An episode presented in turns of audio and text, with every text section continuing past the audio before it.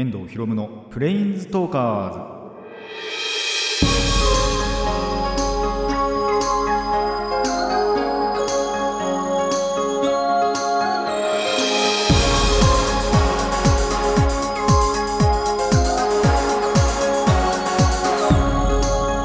ラジオの皆さんこんにちは。遠藤博夢のプレインズトーカーズ。パーソナリティの遠藤博夢です。この番組はマジック・ザ・ギャザリングのプレインズウォーカーたちがさまざまな世界へ旅できるかごとくさまざまな話をしようという番組です。あのー、暑さがね、まあ、どんどんどんどんてか9月にも入りましてあの引いてきてるなーっては思うんですけども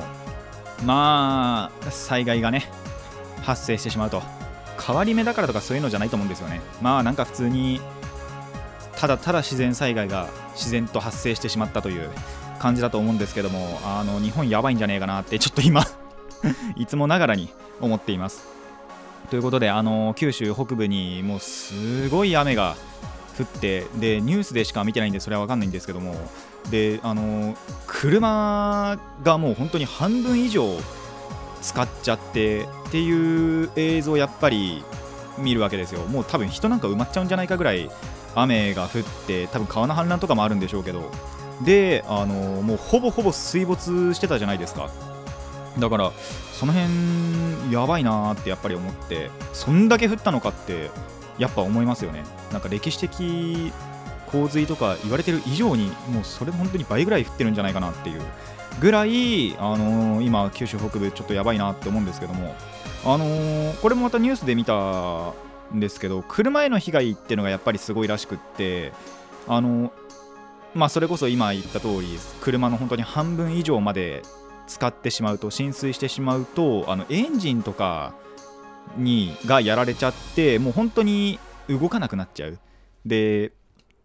廃車せざるを得ないっていう状態のももうなんかすんごいあるらしくって。でそういうのって車両保険とか入ってないとやっぱり自腹しなきゃいけないけど車両保険って多分一番高いんで保険の中では。あの自動車保険の中ではすごい一番高いからあんまり入ってる人いないみたいな。だからもう自腹で払うかもう本当に廃車しなきゃいけないっていうの状態がすごい多いらしいんですよね。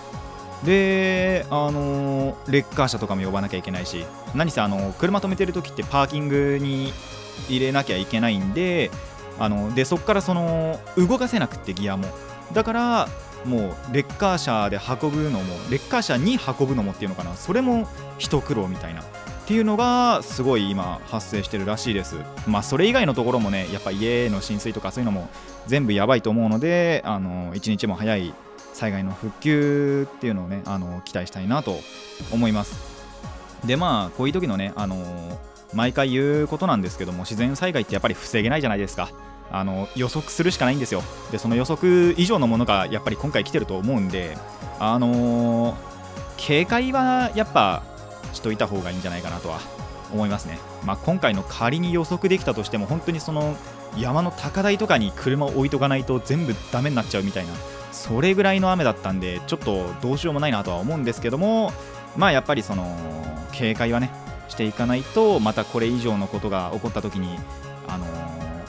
本当に今回以上の被害が出るっていうのも全然予測されますので、えー、皆さん気をつけていきましょう。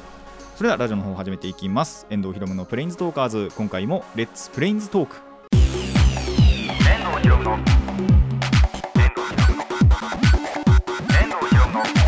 プレインズトーカーズ。改めましてこんにちは。遠藤ひろむです。まあ、9月に入ったっていうことで新生活あの新学期始まったっていう人も多いと思うんですけども9月に入ってですね僕の予定がなんか大変なことになってるっていう いつも以上にあのー、予定詰まってるなってあの改めて思ってまず何かっていうと9月頭もうこの収録終わった週末なんですけどもだから上がってる時ぐらいかな。上げられた時ぐらいからちょっと岩手にちょっと遅めなんですけども行くことになりまして。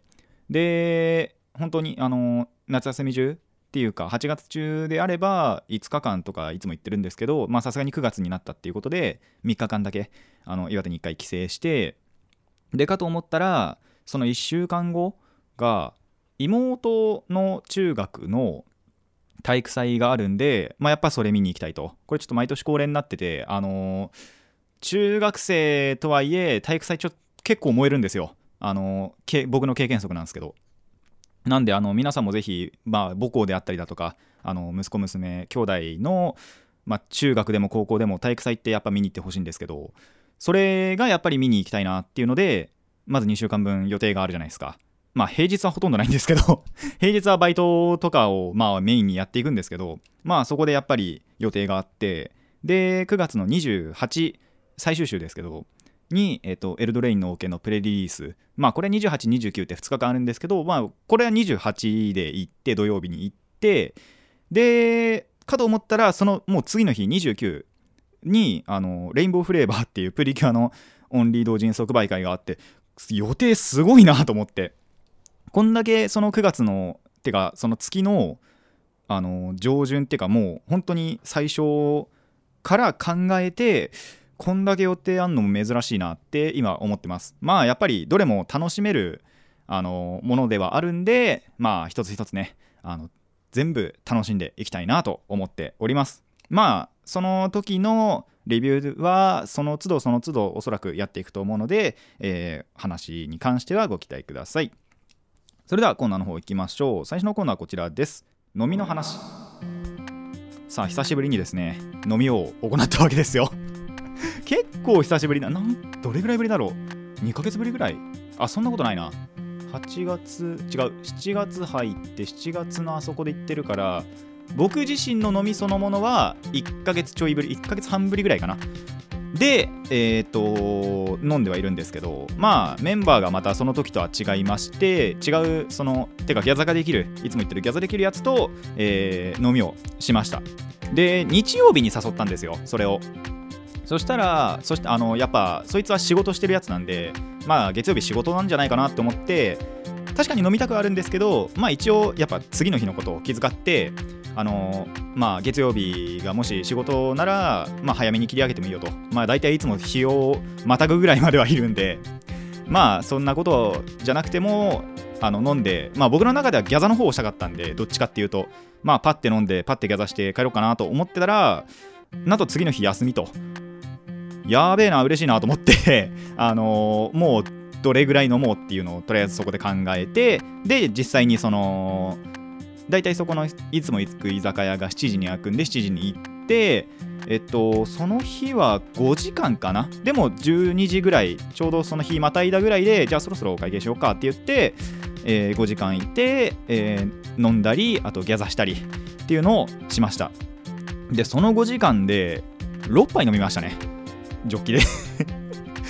いつもより多分ペース早いなって思います。まあそうじゃなくても僕って意外とお酒飲むペースが速くてまあそれも多分そこの居酒屋だからだと思うんですけど炭酸が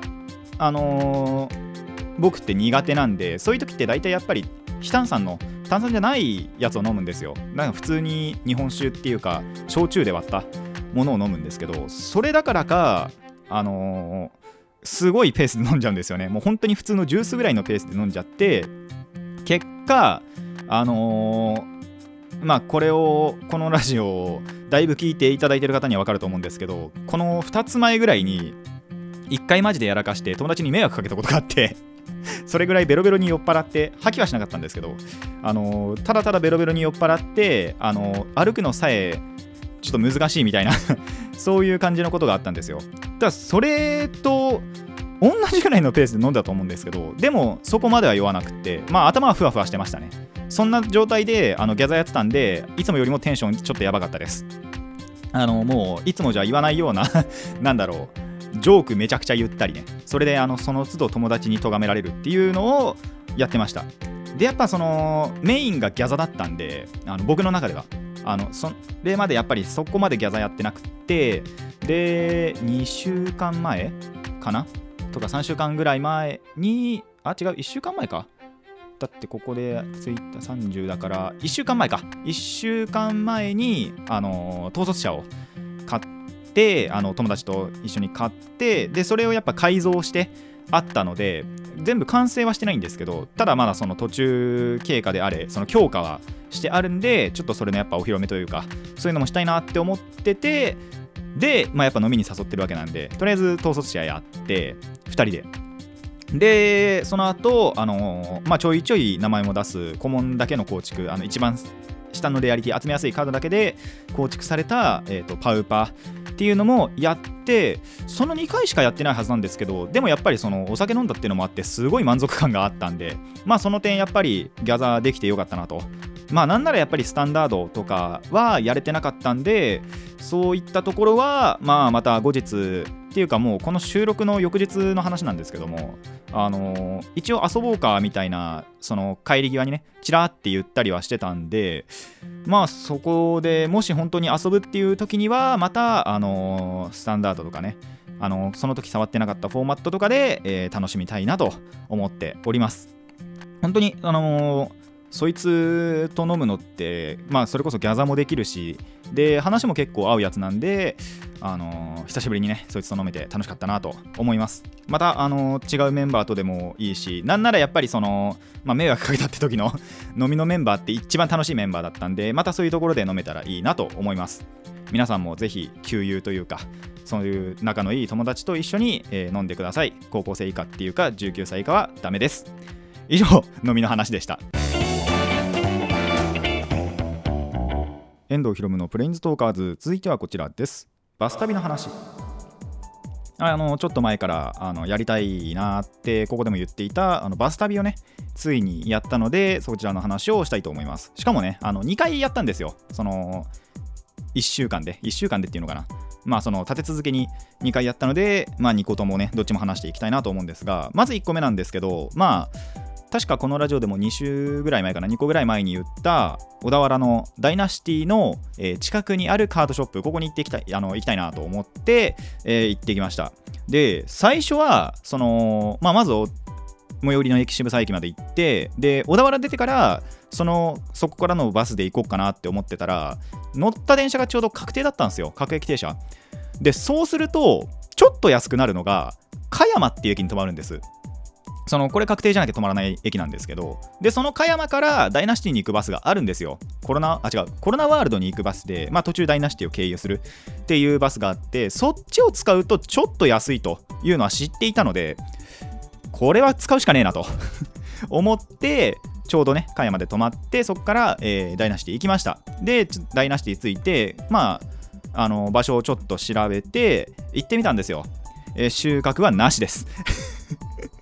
本当に興味本位で行ってみたいなって思って行ってみてで一応店内の様子みたいな写真も見て興味持ったなって思ったらちょっとやっぱ違ってでやっぱ欲しいものがあってカードショップしてたんですけど欲しいものはなかったんですよ。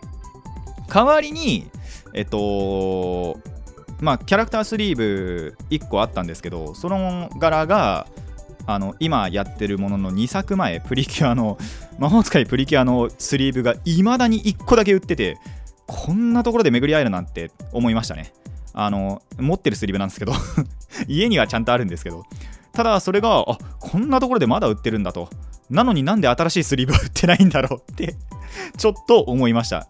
であのカードとかの方では特にその欲しいのはなかったんであちょっとその新しいスリーブの方カードスリーブの方がなかったなってことで、えー、即退散しました。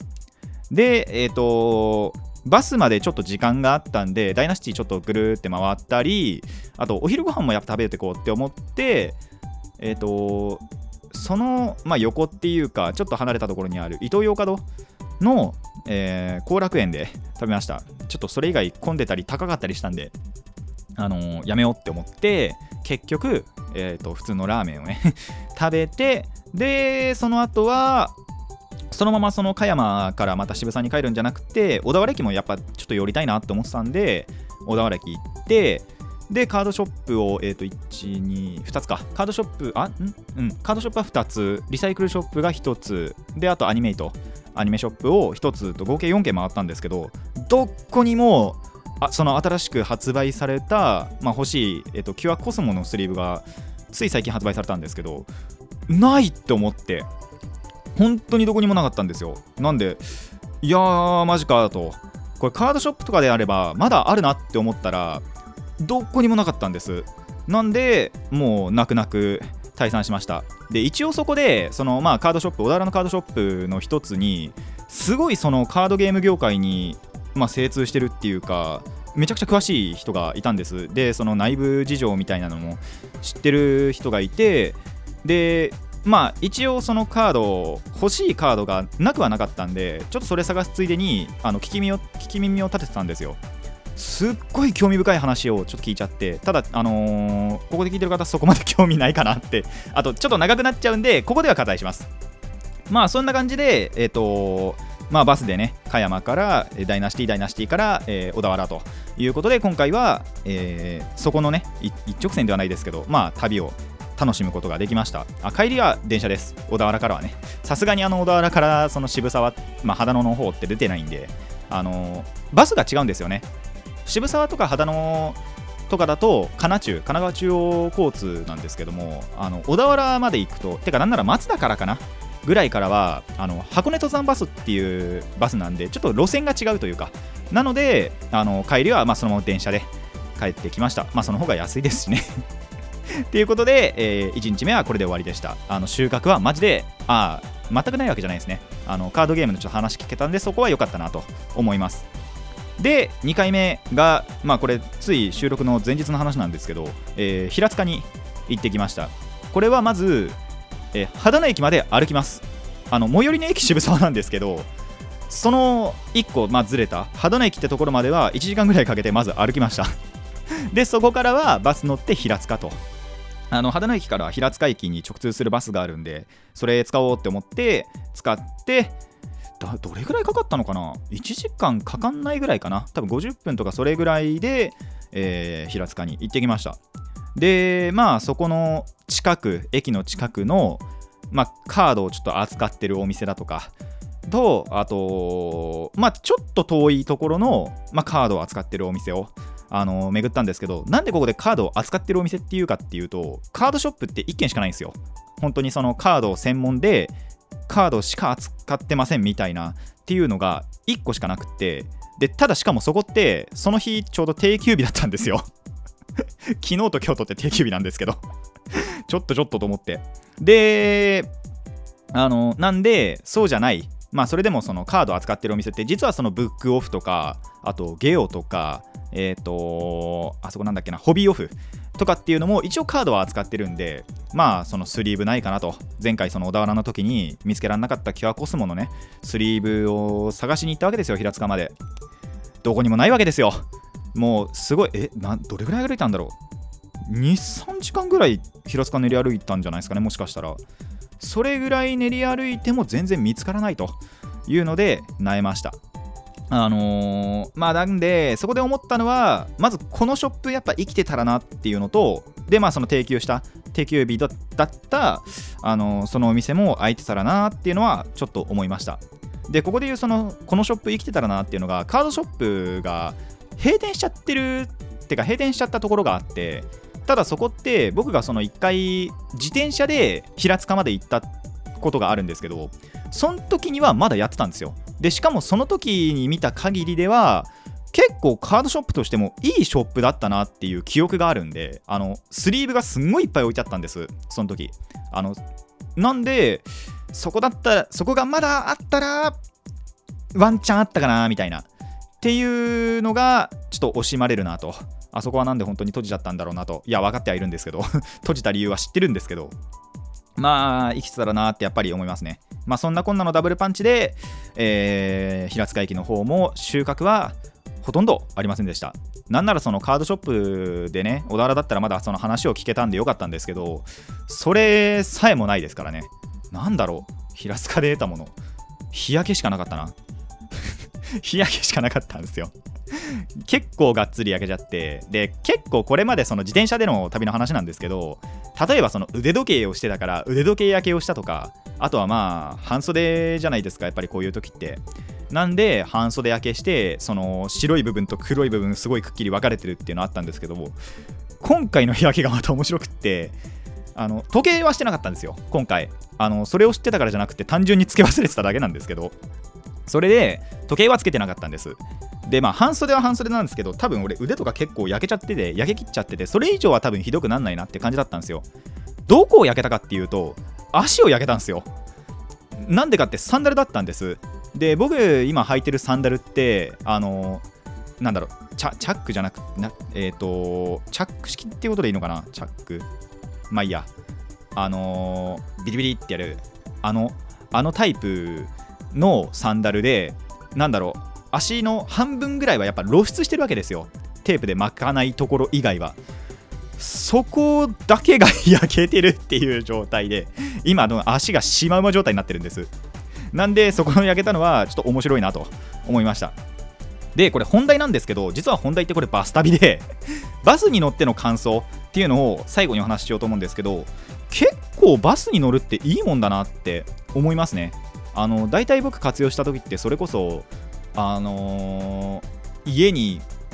もう本当に最寄りの駅から家にとかそういう程度でしか駅とかあと高校時代かなあのバス高校の近くのバス停から家にってそういうぐらいの距離でしかなかったんですよ。でそこまで別に離れてるわけじゃないですし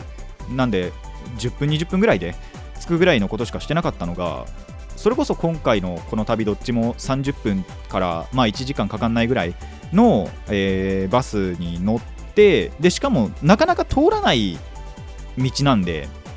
そういった点でも結構そのいろんな景色を眺められましたしあと電車と違って結構ゆっくりなんですよ。違ってっていうか電車よりはっていうのかな比較して。電車よりは結構バスってゆっくりなんでその景色を眺めてられたりとかあとその速度もちょっとゆったりなんであの気持ち的にも結構ゆったりするなっていうのがあってあのー、バス旅結構これからもお金とかと相談して やっていきたいなとは、えー、思いました。あのー、おすすめはですねなんで山とか川とかあの、近くを通るルートなんかはあの、おすすめできるんじゃないかなと。僕はあんまりそこまであまあ通ったには通ったんですけどでもがっつりその山の中うわーって行ったりとかあとずっと川沿いにっていうわけではなかったのでそういったルートはまた楽しめるのかなと。あ小田原の時はですね海が1回見えました。ほんと一瞬ですけど ちょっとだけだったんですけど海見えたりしたんでやっぱそういうところはでゆっくりこう眺めてられるっていうのはあのー、バス旅いいところじゃないかなと思いますのであの皆さんもぜひあんまりなんだろう使ったことないという方にはですねぜひあのバス旅おすすめしたいなと思います。であのまあがっつりね通勤とかで使ってるっていう方もなんかちょっと旅してる気分で景色とか眺めてみると面白いんじゃないかなと思いますのでぜひぜひやってみてください。以上バス旅の話でした。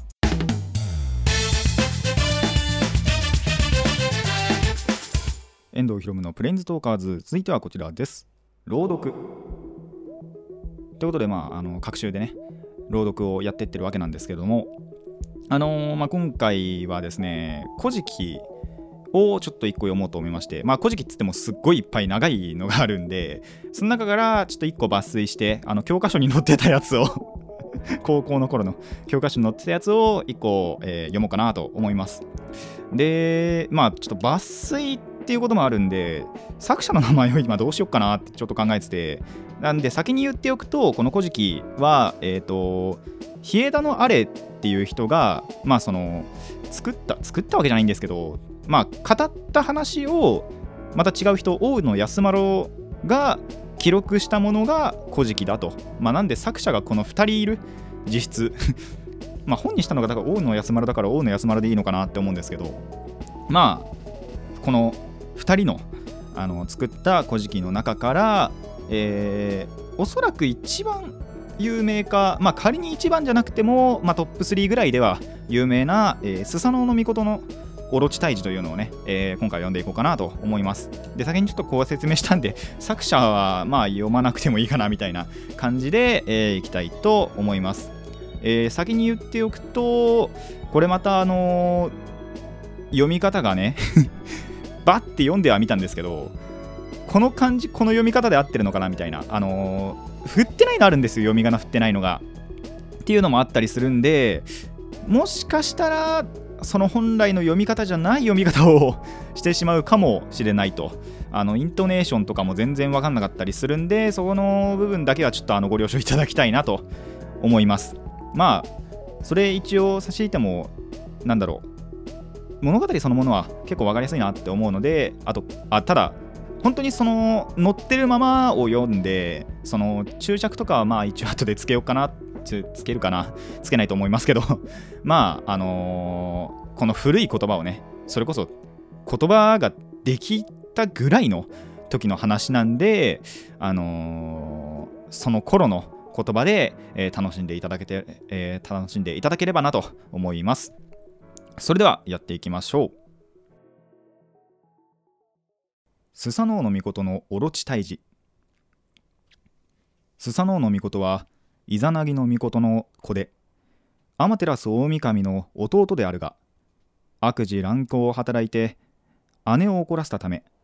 高間野原から追放されて地上の国へ降りてきた。彼酒をわえて出雲の国の火の川上名は鳥上というところに下りましき。この時に橋その川より流れ降りき。ここにスサノオの御人その川上にありと申して尋ねまぎ登り今ししかば。沖縄とみなと二人ありて乙女を中に置きてなけり。四角して問いたましくなれどもは誰ぞ。彼、その沖縄の答え申ししく。あは、国つかみ大山積みの神の子ぞ。我が名は足名槌といい、目が名は手名槌といい、娘が名は櫛灘姫という。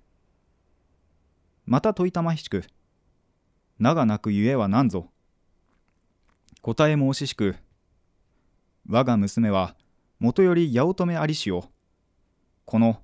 越の山田のオロチ年ごとに来て暗えり今死がくべき時ゆえになく。四角して問いたまいしくその形はいかに。答え申ししくその目は赤かかちのことごとくして身一つにやかしら矢をありまたその身に日陰と火と杉と追いその竹は谷や谷親王に渡りてその腹を見ればことごと常に血にただれてあり四角してはやすさのうのみことその大きなに野良ししくこの長娘は兄立松らむや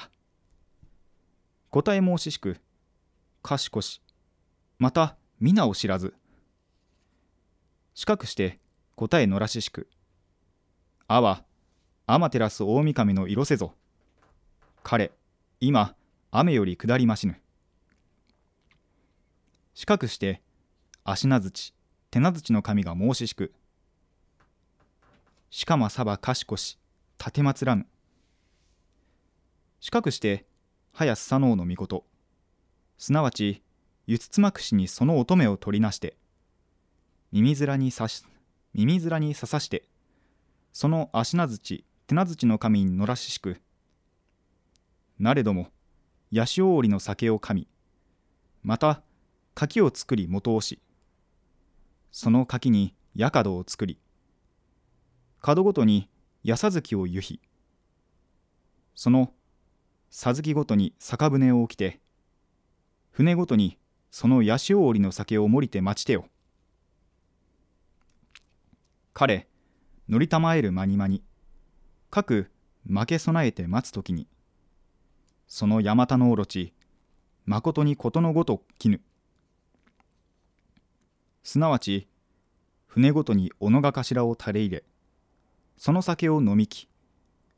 ここに飲みえいとどまり伏しいねき。四角して早すさのうのみことその身をかせる戸塚剣を抜きその蛇を切りはふりたまいしかば。火の川血になりて流れき。彼その中の王を切りたまいしときに見はがしの葉かけき。四角してあやしと申し見はかしの先持ちて差し裂きて見損なわせば。つむはの太ちあり。彼この太ちを取り景色ものと申して天照大神に申し上げ玉引き子は草薙の立ちぞ彼ここを持ちてその林佐能の御宮作るべきところを出雲の国にまぎたま行き四角して菅のところに至りまして野良ししくあれここに来てあが御心すがすがしと野良してそこに宮を作りていましき。彼そこは今に菅という。この大御神はじめ菅の宮を作らしし時にそこより雲立ち上りき。四角して身歌を読みたまいき。その歌に言いしく役も立ついつも八重垣つまごみに。八重垣作る。その八重垣を。さあ何を言ってるか全く分からなかったと思いますが。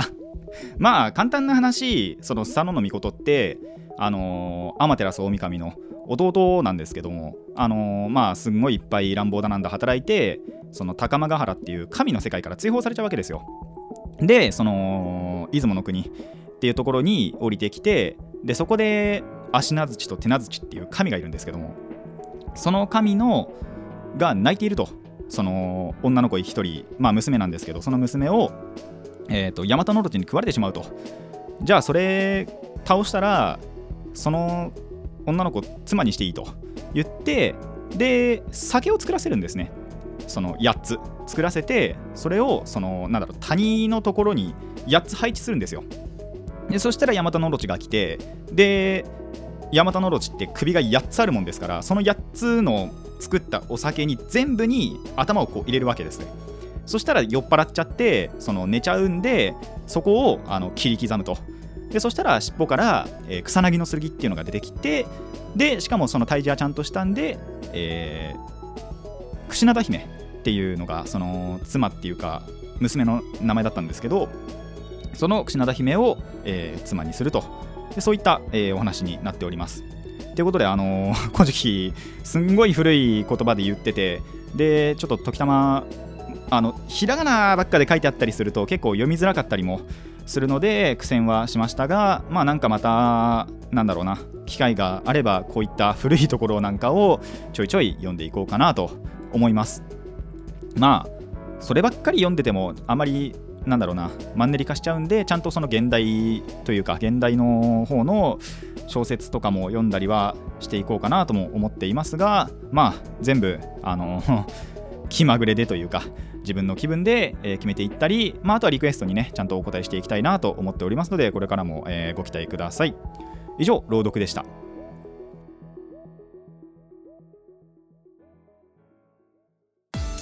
遠藤ひろむのプレインズトーカーズ。そろそろお別れの時間になってまいりました。いや実はこのスサノノミコトの話ってあの教科書に載ってるんですけど授業ではやってないんですよ。まあそれはさすがに言い訳にならないんですけどただまあやっぱ興味あるなって思ってマークしてて他のなんだっけななんかこの教科書だともう一個面白い話があってその妖怪が出てくる話がちょっと1個あるんですね。それでもいいかなと思ったんですけどちょっと長そうだなって思って、えー、やめました。でも結構あるじゃないですか。その教科書を見てパラって見てあれそういやこれ授業でやってないなみたいな。まあ多分カリキュラムとかでやんなくていいみたいなことだと思うんですけどただこれ結構興味ある話の割にはやってなかったんで、まあ、今回読めてよかったかなと思います。でバス旅の話なんですけどあのー、まあそれこそ平塚の時の話かな。あの小田原はそうでもなかったんですけどあのー、ほとんどですね歩いてたんですよ。平塚の方の時は。バスでまあ1時間弱移動するのはありとしてそうじゃないその平塚ででいろんなそのゲオとかブックオフとかツタヤも1個もあったかな。で回った時にあのそれは全部歩きで行ってたんでその分で未だに筋肉痛です。実は。あの筋肉痛がちょっと今若干来てます。今日この後バイトもあるんですけどちょっと走れんかなみたいな。ところはちょっと不安ですが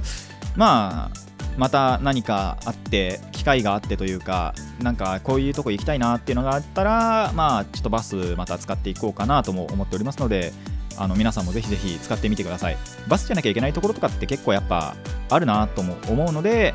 そういったところはやっぱバスでね行くとより風情があったりもするんじゃないかなと思いますのでぜひぜひやっていただきたいなと思います。であとはまあ飲みの話ですね。飲みは本当に楽しいなって思うんでまあまた何か機会があればやりたいなと。まあプラスでやっぱギャザとかできるっていうのがいいなって。居酒屋であればなんかそんなに抵抗ないじゃないですか。他のところでやったりするよりは。あまあカードゲームやってないと分かんないと思うんですけど。居酒屋であれば多分犯罪になること以外何やってもいいなっていう感じが 結構あるんであのー、まあ飲みながらねその盛り上げの一環としてカードゲームこれからもねあの楽しくやっていきたいなと。まあ宅飲みであっても何であっても結構ギャザとかつけちゃったりするんですけど。まあそういったところがね、あのー、楽しめる人生これからも歩んでいきたいと思います。皆さんもね、あのー、まあ、飲みって本当になんだろうコミュニケーションの場とかであったりして、まあ、どんどんどんどんそのテンション上げていくのがいいと思いますので、まあ、それぞれの方法でねテンションってやっぱり上げていくと、あのー、飲み会絶対楽しくなると思うんでぜひぜひいろんなことをやってみてください。はいこの番組ではお便りを募集しています。疑問や反論意見はもちろんのこと朗読してほしい作品も募集しております。どのお便りもラジキャスネットのメール送信フォームまでお寄せください。あのー、未だにね普通のそういうお便りっていうのも来なければリクエストさえ来ないっていう 現状ではあるのであの本当に遠慮しなくていいんでどんなものでもあのこれ読んでほしいですっていうのがあれば全然あのやって送っていただいて構いません。あの可能であれば調べてちゃんと読みたいと思いますのであのぜひぜひお便りください。あの他のお便りも 普通の お便りもやっぱ読みたいなって思う時普通にあるんでそういったのもお願いします。それでは今回はここまでといたしましょう。遠藤ひろむのプレインズトーカーズ。ここまでのお相手は遠藤ひろむでした。また次回もレッツプレインズトーク。